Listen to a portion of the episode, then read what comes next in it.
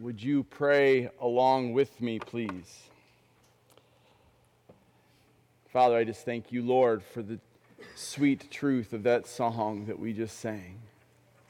That you are so good to us. We need only look around the room and see your goodness.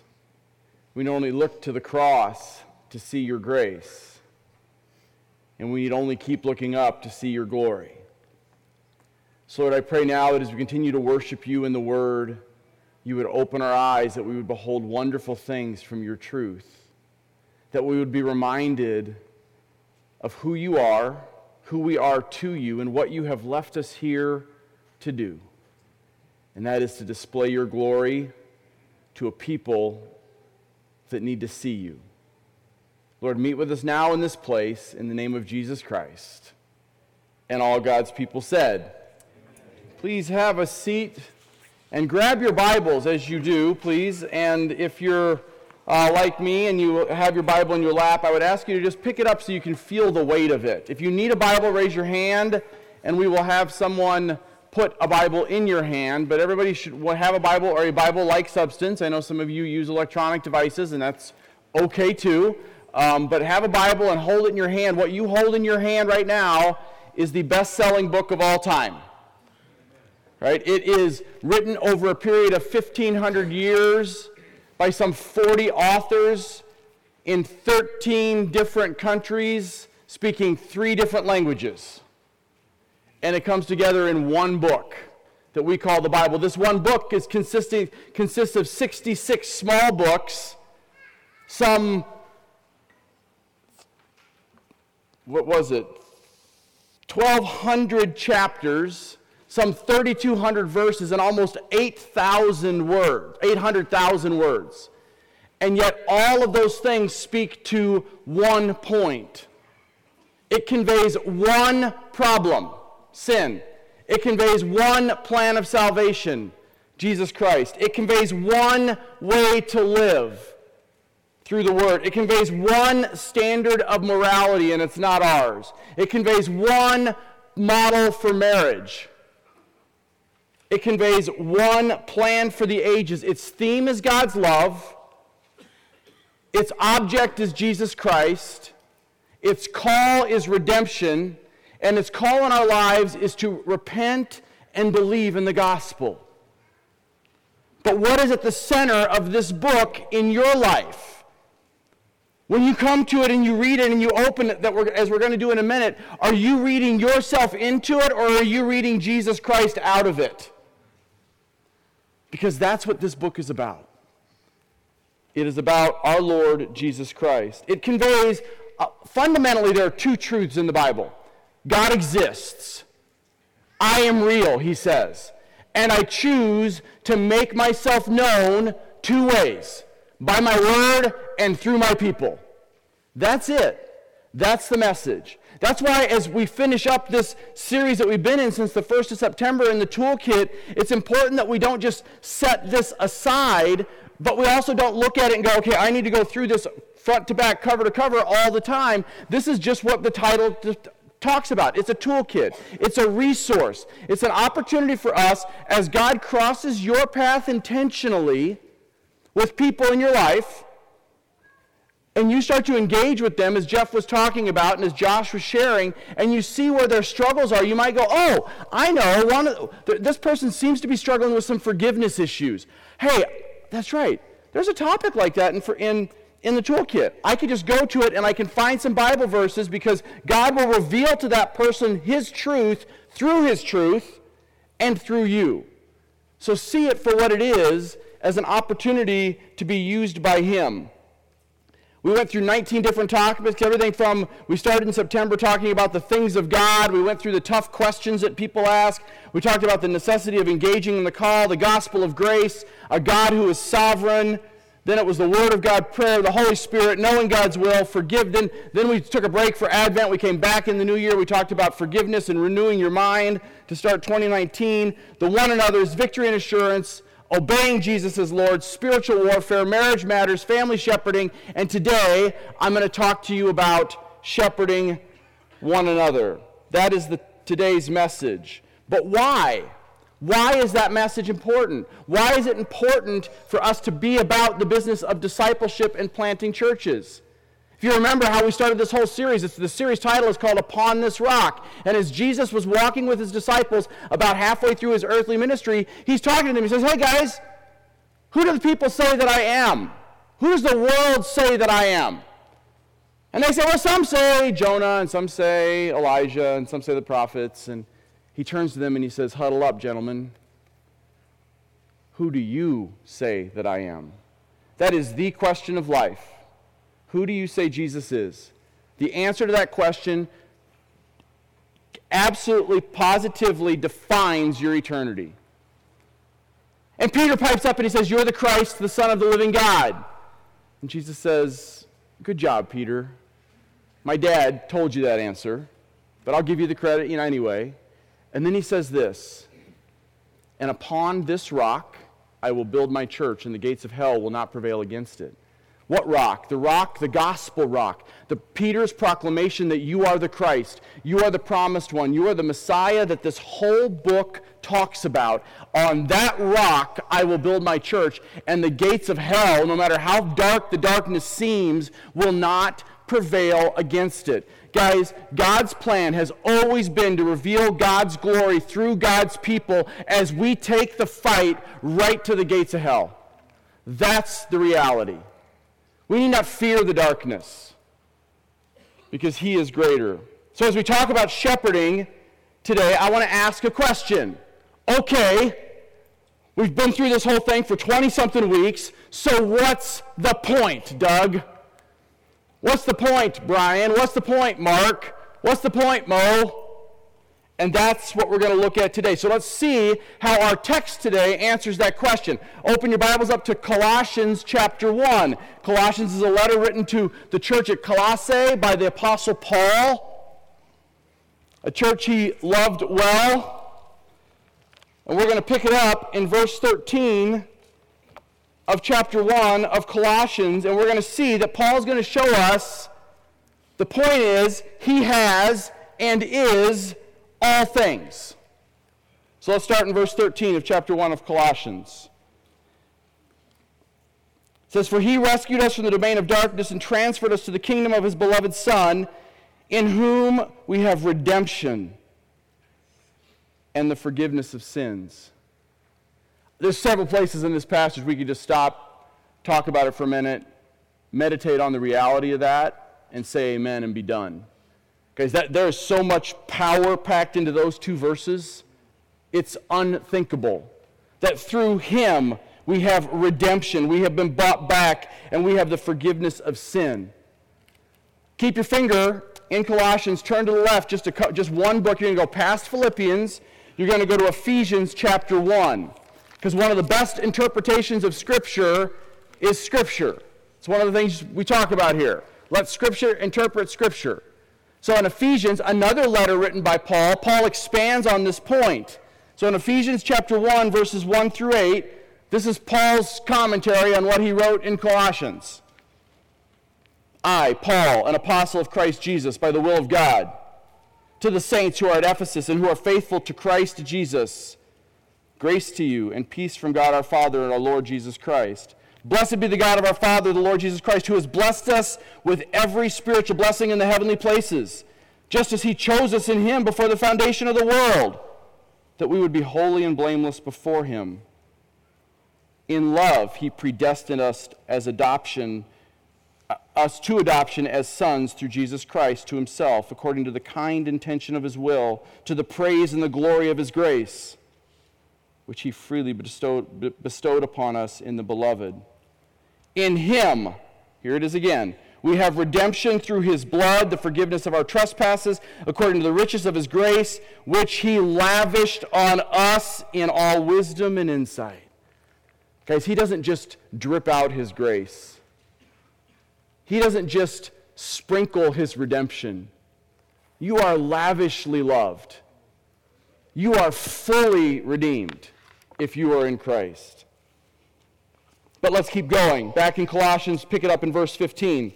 He, Jesus, is the image of the invisible God, the firstborn of all creation.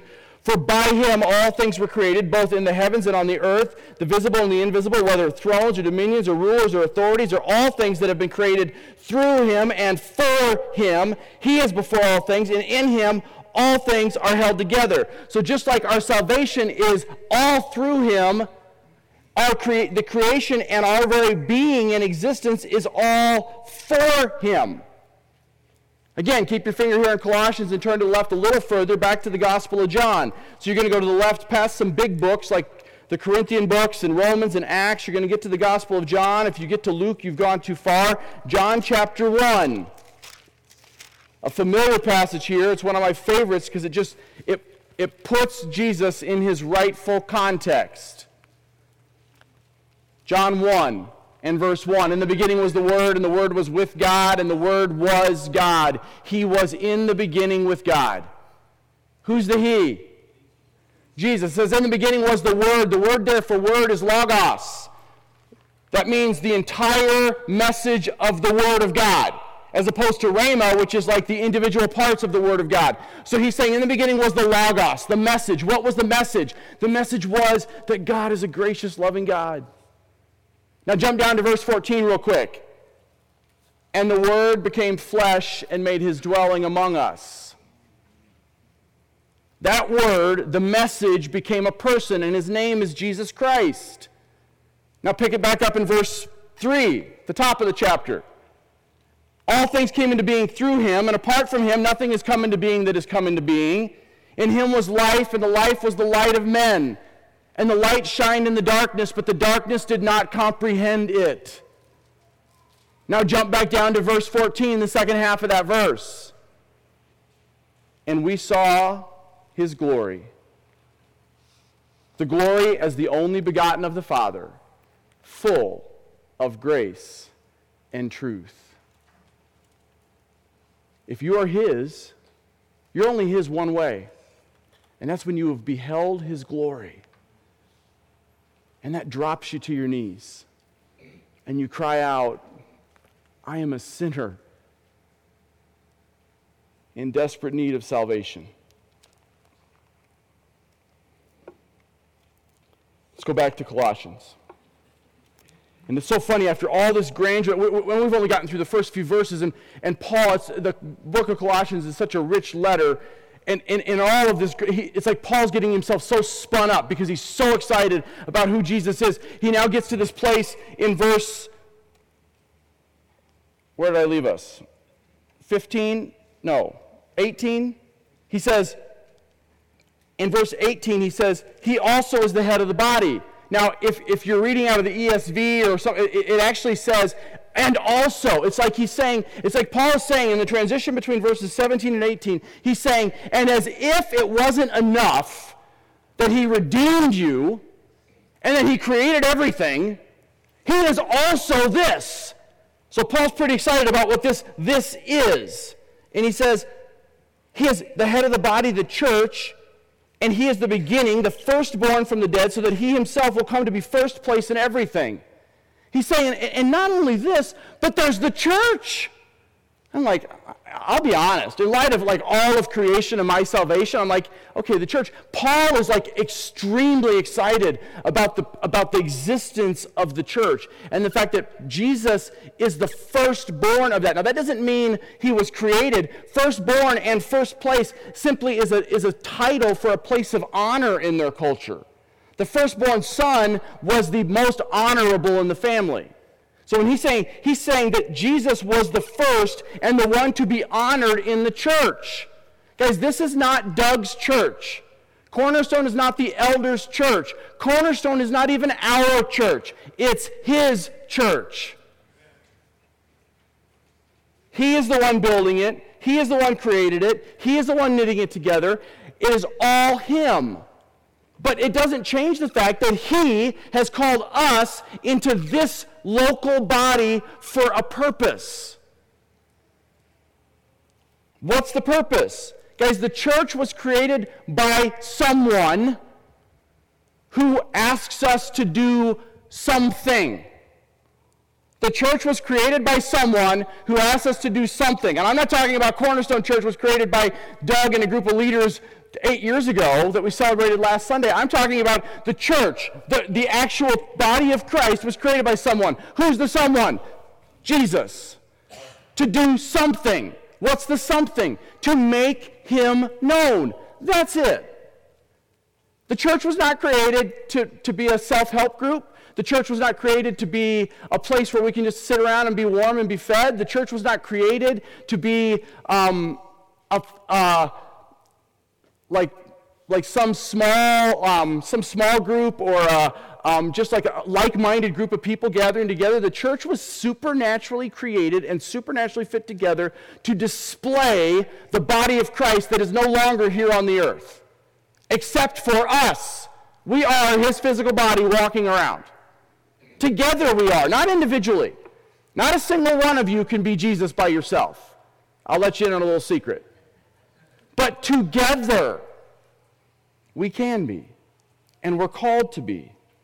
Guys, if we don't get that, we don't get the rest of this message. We don't get the rest of, frankly, this message. If we don't get the purpose that we're here, what's the point? The question today is okay, so what's the point? If we don't get that the point is Him and the point is to point to Him, then we miss the point altogether about why we even exist. Do you know that the, the, just, just in the six verses we've read so far, the pronoun he or him is used 13 times? Not talking about you and me. Not talking about Paul, not talking about Titus or Timothy or talking about him. 13 times, six verses. Who's the point? Jesus is the point. So, he has and is all things for us. The second point he's going to make is he is the way of peace. But I don't know where I left you, but we're back in Colossians and picking it up in verse 19. Verse 19, it says, For it was the Father's good pleasure for all the fullness to dwell in him, and through him to reconcile all things to himself, having made peace through the blood of his cross, through him I say, whether things on earth or things in heaven. And although you were formerly alienated and hostile in mind, engaged in evil deeds, yet he has now reconciled you in his fleshly body through, through death, in order to present you before him holy and blameless and beyond reproach. Verse 20, he made peace. How? He reconciled us. How? Through the, through the bloody death of his son. Pick it up in verse 23. If indeed you continue in faith, firmly established and steadfast, and not moved away from the hope of the gospel that you've heard, which was proclaimed in all creation under heaven, in which I, Paul, was made a minister.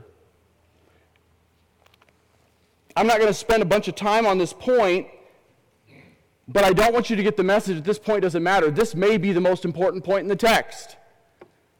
The fact that we have peace with God through the blood of Jesus Christ. The reason I'm not going to spend a bunch of time on it is because for our Advent season, we did a whole message out of the book of Romans about how we have peace with God. Go back, December 2nd was the date. Go back and listen to it or watch it online. But again, I want to let Scripture interpret Scripture. So go back to the left to Ephesians again, and let's let Paul bring this part of this message home. Ephesians 2 1 through 10. This is the gospel. This is how we are reconciled, right here in these 10 verses. If you haven't listened to anything else today, and plan not to listen to anything else that comes out of my mouth today, okay. Please, I beg you, listen to these next 10 verses. Because this is God's word.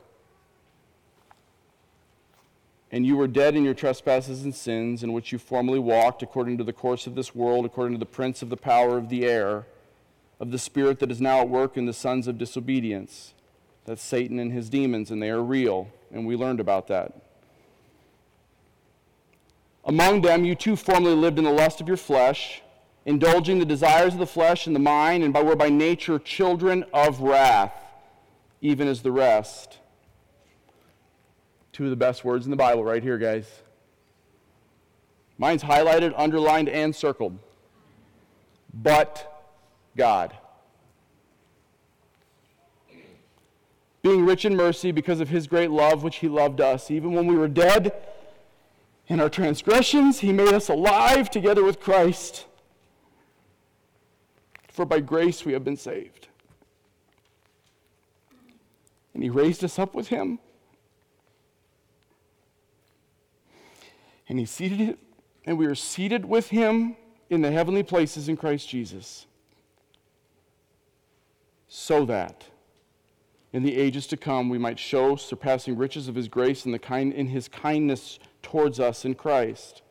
For it is by grace you have been saved through faith, and this not of yourselves, it is a gift of God, not as a result of works, so that no one would boast. For you are his workmanship, created in Christ Jesus for good works, which he prepared beforehand, that you would walk in them. Jesus said it this way Blessed are the peacemakers, for they shall be called sons of God. We did a series on the Beatitudes a while back, but that sons of God has always stuck out to me because it's probably out of all the things he says, is probably the highest thing he can give us because sons of God or sons and daughters of the Most High, which is what you are when you're in Christ, means that we are about the family's business. When you are a peacemaker, you are about the business of your heavenly Father. And that's what he's doing, is making peace with the world the only way he could through this, the death of his son, Jesus Christ. So he has and is all things for us. He is the way of peace for us. And finally, he is the hope of glory. So back in Colossians, we'll pick it up in verse 24. Now I rejoice in my suffering for your sake, and in my flesh I do my share on behalf of his body, which is the church in filling up what is lacking in Christ's affliction. Where is Paul's outflow? So here, so typical of Paul in his letters, he writes about the beauty and the majesty and the glory of Jesus. He writes about how wonderful grace and God's love is and how overwhelming that is. And then he always immediately turns it to, and so here's what I do. Here's what you should do. What is Paul, so he's saying, in light of all that we just read and the beauty that is Christ, what is Paul's outflow?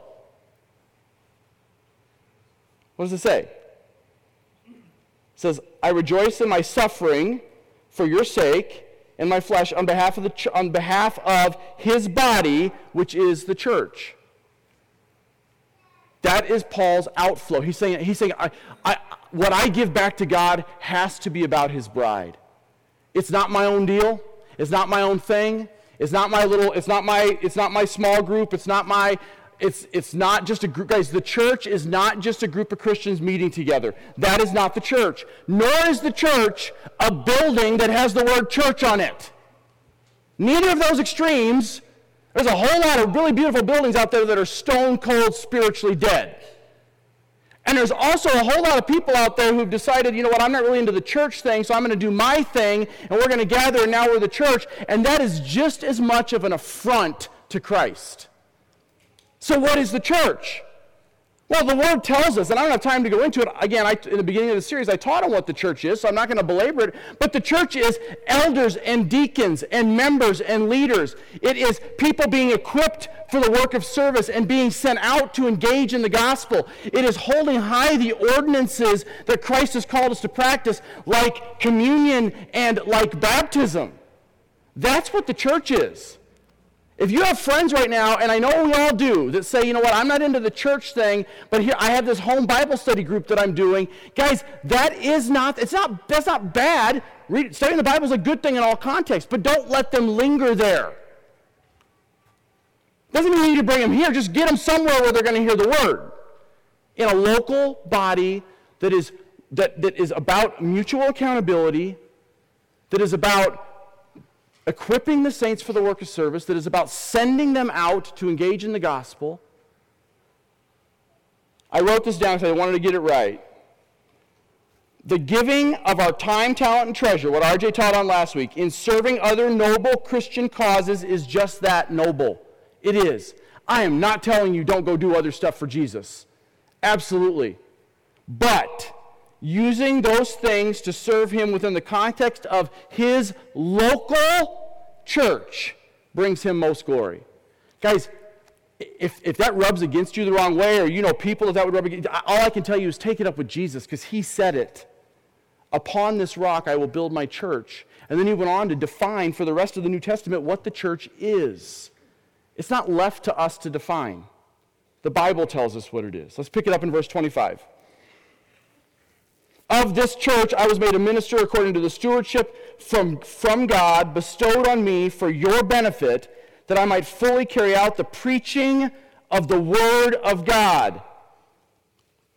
He's saying this I was wonderfully ordained. I was brought into this place for one purpose, and that was to preach the word. And that is over and over in Paul's writing. We'll see that when we get to 2 Timothy, Lord willing, after Resurrection Sunday. We'll start a series through the book of 2 Timothy. And, and that's what he's like Timothy, preach the word. Because that's what's going to change lives. And the word word there is, guess what? Logos again. He's like, preach the whole message of God's goodness.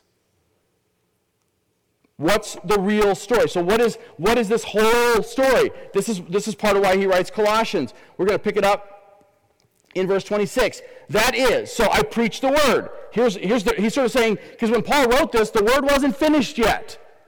Right? We hadn't had the New Testament yet. He's writing the word. He's being inspired by the Spirit to write this is the word of God. He's saying, so here's here's kind of the not the finish of the story, because the finish of the story is when Jesus comes back, but here's the next step in the story the mystery which has been hidden from ages past and generations, but has now been manifested to you as saints, to whom God willed to make known what is the riches of his glory in this mystery among the Gentiles, which is Christ in you, the hope of glory.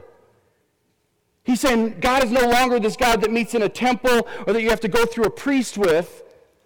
It is Christ in you, the hope of glory. That's the good news. That's what the gospel message is. And then he also says, and it's in you, the collective you, the all. So, what is the point? Well, the point is obviously him. It has two parts to the point. My answer has two parts. What's the point? The point is him. But the point as it, reflect, as it, as it relates to us, and I alluded to it a, minute, a few minutes ago, is that we are to point people to him. That's the point of our life. So he is not just the hope of glory, but he is the hope of glory through you, through me, through his bride. If we don't get that, the world is literally going to go to hell. If we don't get this, the, the desperate need to make disciples and plant churches, the world is going to go to hell. That's the mission of the church disciple. When he says, therefore go and make disciples, actually in the Greek, he just says, therefore disciple. Just disciple. As you're walking along, just tell people about me. Just train them up in me. Teach them to observe all that I've commanded you. Teach them to do what I've taught you to do. And then plant churches. How do we know that's the mission of the church? Jeff read it at the beginning. Because that's what the church did in the book of Acts. They made disciples and they planted churches. Finish it up in our last two verses. It says this We together proclaim him, admonishing every man and teaching every man with all wisdom, that we might present every man complete in Christ. For this purpose I also labor, striving according to his power, which, is mightily, which mightily works in me. I'm gonna, I'll, I'll, I'll break down verse 28 in a minute, but I want to point out something in verse 29. When he says striving, it comes from the Greek word that we get the word agony from. He's saying it is for this purpose I do all of these things in verse 28, agonizing, like I am desperate for the church to get this right. This is not something Paul took lightly. We know that because they ended up lopping his head off for what he did. The word proclaim there just means I procl- we proclaim him. We broadly so our, so our role, proclaim him, broadly share him to a world that needs to hear about him. Admonish, that means to personally rebuke and correct behavior. Guys, letting someone live in sin because you think you're loving them is the most unloving thing that you can possibly do. And I get that it takes a lot of pr- prayer and wisdom and discernment. But guys, think about this. If you're walking down a road and you see a handicapped, I know this is not really a Phoenix thing, but it could be, and you see a handicapped child laying on a railroad track, Do you, do you just get on, and the train is coming? Do you get on your knees and start praying, Lord, what is your will for me in this? What would you have me do here? Lord, just, just help me to know like the right thing to No, you pick up the kid. Right? That's the world. Guys, that's the world. Everyone apart from Christ is that handicapped kid laying on the railroad track and the train is coming. And we're so busy praying about what God's will for us is. Really? Really? Guys, we, gotta, we just got to get real and say, man, that's just an excuse. And whether that's unto salvation or someone that you know, a brother or sister in Christ that you know is living in habitual sin and unrepentant about it. I'm not talking about somebody who's struggling with sin and they're repenting and they're trying to. I, we, hi, I'm Doug. I'm a sinner. And I'm saying that flippantly. It's true. I still sin. Repent confess, repent, confess it before the Lord, thank Him for His grace, confess it to other brothers and sisters in Christ if you need to, and, and keep going. But to just say, you know what, I don't want to speak the hard word because it just doesn't seem very loving, my response is Have you ever met Jesus Christ? So we press in. I loved how Josh said this. As we, as we press into Him, and He puts His image into us, and then as we press into others to, to help their image be more like Christ, it's making us both, I love how Josh put it, it's making us both like Christ. Right? We're both being, like, like that pressure makes us all look more like Jesus. Last thing I want to point out is that word when he says we, that we might present every man complete in Christ. You say, wait a minute, Doug, doesn't that sound like what you just said about struggling with sin and raising your hand and saying that you still struggle? That, that, that, he's, he's just saying here, complete. Like, so, so when are you complete? Well, the answer is in heaven, right? Redemption has occurred, but renewal has not yet come. The word complete there is the same word Jesus uses from the cross, tetelestai, when he says, It is finished, with one massive difference. When Jesus says that word from the cross, tetelestai, it's in the perfect tense. That means it is done, finished, no questions asked, once for all time. When, G, when Paul uses that word here, the Holy Spirit inspires him to say, it's in the active voice. You are in the process of being completed until the day of completion in Christ, which is when we go see him in glory. So today's question, I'll ask it one more time. Okay, but what's the point? Another way to answer that question would be to ask another question What is your life pointing to? What is your life pointing to? Guys, we are left here for a purpose. This whole series in the toolkit has been for a purpose that it would equip us that we that so that not just so that we would be stronger Christians. It was to equip us so that we could equip other people. That's the mission. That's it. So so that we might proclaim every man, every woman, every soul complete in Christ. Let's pray. Father, I thank you for the truth that you are telling a grand story. It's a story of love and redemption.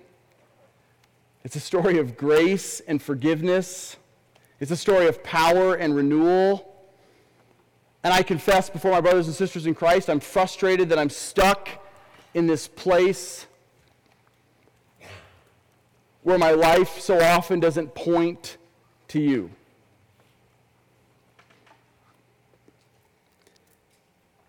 I need only look when I, when I get frustrated with those around me that have not come to know you as Lord and Savior. I need to look at myself and say, So, what are you doing?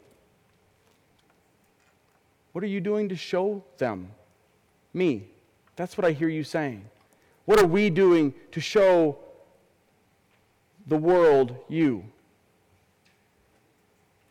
Lord, I pray that we would be a people that would recognize that all of this, all of it, every struggle that we're in, every hurt that we feel, every joy that we experience, our maturity, our struggles,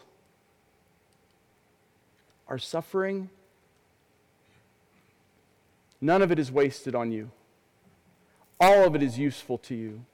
All of it is being used by you for one purpose, and that is to conform us into the image of Jesus Christ, individually and collectively, because that's your desire. Why?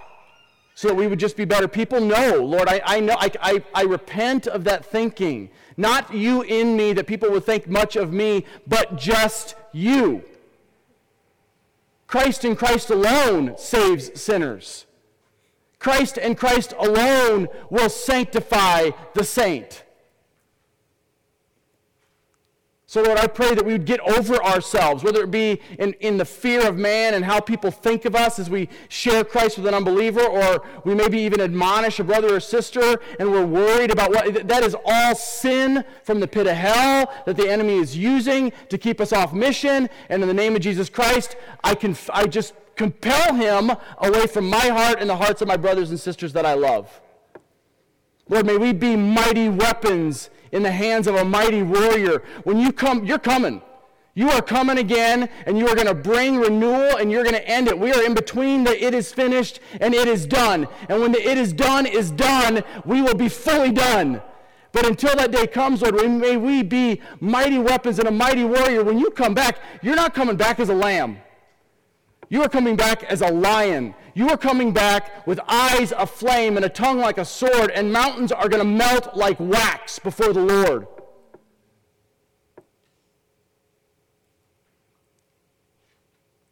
And at that point, it's too late. The train has come. So, Lord, may we make the most of these times.